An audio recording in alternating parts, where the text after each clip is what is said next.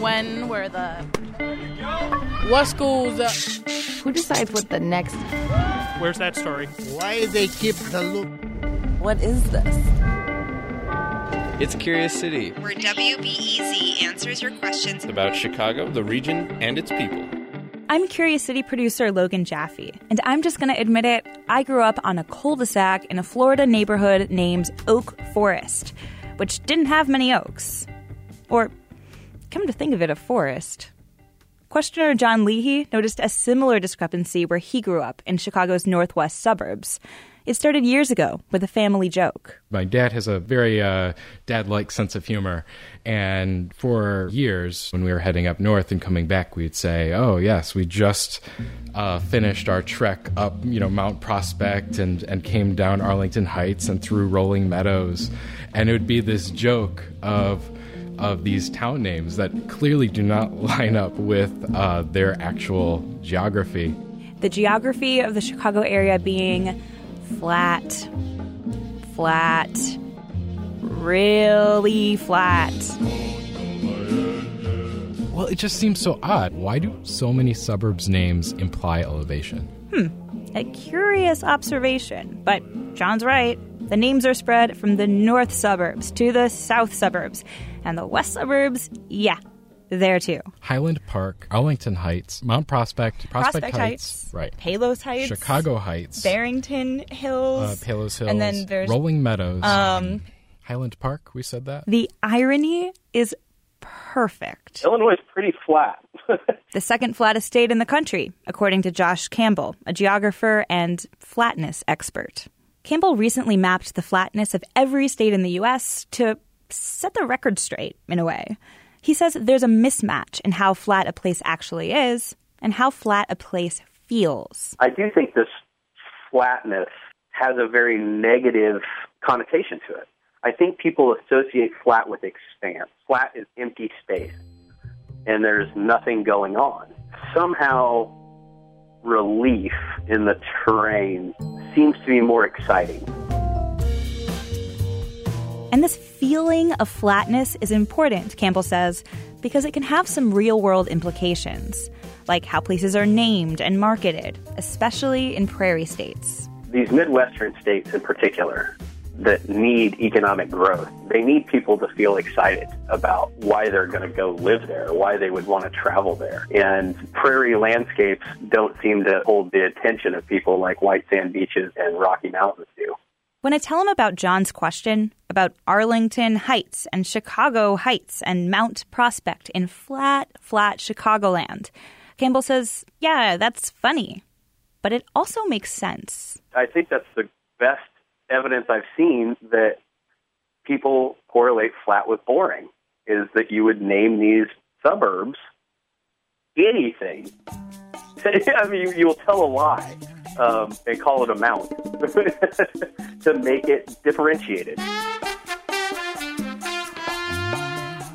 Campbell's got his finger on the big picture theory, a sensibility of flatness. But is it really playing out here?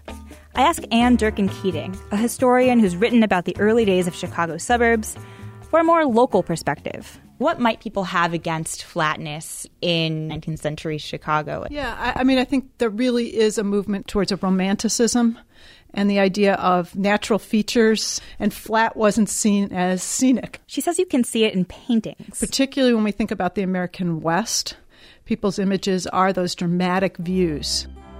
You know, settlers on horseback traversing mountain ranges, waterfalls at sunset, autumn on the bluffs of the Colorado River. Chicago's not going to provide that kind of scenic landscape except in a very, very tiny little way. Literally tiny. I looked at elevation charts, and Northwest Cook County is slightly higher than the city of Chicago, just not by much. The high point is about 600 feet higher than downtown, but that rise happens over 30 miles. In other words, you don't really notice it. But, Keating says, small differences in elevation could be exploited and make a big difference when it came to marketing a place. Being seen as being on a ridge or in heights will help potentially to bring new residents and, and new sales. But at the time, even slight elevation could have practical advantages too. The city center is definitely a place that is wrestling with cholera early on and typhoid. And those are diseases that are associated with water, with low land. So people are going to want to leave the city and they'll go along the railroad lines, but they're also going to look for a little bit of elevation. One of those railroad towns was Dunton, Illinois, founded by, you know, William Dunton. It's about 20 miles northwest of Chicago. What? You haven't heard of it? That's because when William Dunton died in the 1870s, residents of Dunton saw it as an opportunity to rebrand. The people who are living there are saying, hey, we don't want to be known as Dunton for the rest of time. We want to have a more progressive name. And that's why this Heights gets to be such an interesting thing because they're looking out and saying, what will look good to encourage people to come and, and buy land here or settle here. And after a bit of soul searching, the farmers and the landowners and the good people of Dunton came up with Arlington Heights. Seems like people liked it because a couple decades later, it's clear that Dunton, aka Arlington Heights, started a name trend. For example, the town of Brickton renames as Park Ridge in 1873. Miller's Grove becomes Barrington Hills in the 1890s. And even into the 1930s, we get Prospect Heights, the mashup of neighbors Mount Prospect and Arlington Heights. And whether people sought elevation for the scenery or to escape disease, it's clear that height was a strong selling point. But does that appeal still hold true for people today? Our questioner John and I hike up Mount Prospect to find out. Excuse me? Say. Hi, I'm just curious. Have you ever thought about how the town is named Mount Prospect, but there's no uh, mountain? I've never considered that. Really? No. Never, not not once. I thought about it when I first started to work out here, but that was 27 years ago, and I haven't found the mountain yet. So, well, if Mount Prospecteers themselves don't consider the name much, I thought I'd run it by someone with a wider view, someone who might use the name for marketing. My name is Julia Nickel, and I am a realtor here at Picket Fence Realty of Mount Prospect. And she says, Our mount? Uh, yes, I've never had any buyer ask about the mount or refer to the mount or wonder, you know, can I buy a house at the highest elevation here? Nobody's ever asked that. The number one question or drive really for buyers is school. And the other big question buyers ask themselves they just want to know is this house going to flood? And yeah, it probably will. Regardless of your town's name, there's no escaping it. I don't think I ever said when our basement got water, but wait, we are on a mount. Yeah, about the mount. Mount Prospect. I mean, what's better than that, you know? Edward Callary, who wrote a book on the history of place names in Illinois. You know, here's somebody who came up with the name Mount Prospect to play on all of our good feelings.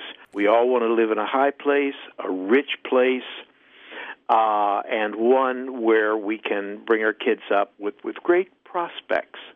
But it's not even high. Like, does it matter? Like, oh, it's, in our, just... it's all in our minds we buy places and spend uh, hundreds of thousands of dollars on, on the image that it presents. We don't care what it really is, it's the image of the thing. And naming a place after what we want it to be, rather than what's actually there, can be kind of dangerous because it suggests that the specifics about the place itself, the flatness, the cornfields, the landscape, that they don't matter and neither does any local history, like who founded the town. In other words, these names are practically rootless. See, what happened with these developments, they are located everywhere and nowhere at the same time. We are essentially a placeless uh, society in the sense that we used to be bound to a place, and now the place we live can be practically anywhere. Mount Prospect could just as well be in Colorado or Alaska or Texas as it is in Illinois. Interesting. It reminds me of something realtor Julia Nickel says. The word mount in Mount Prospect may have served its purpose back in the day. What about now? If we could rename it, what would you rename it? I think um, maybe we could lose the mount since we have not a mount um, and just be Prospect, Illinois. To, to you, what does Prospect evoke? Solid, um, secure, um, desirable. So, how about it, Mount Prospect? Ready to ditch the Mount?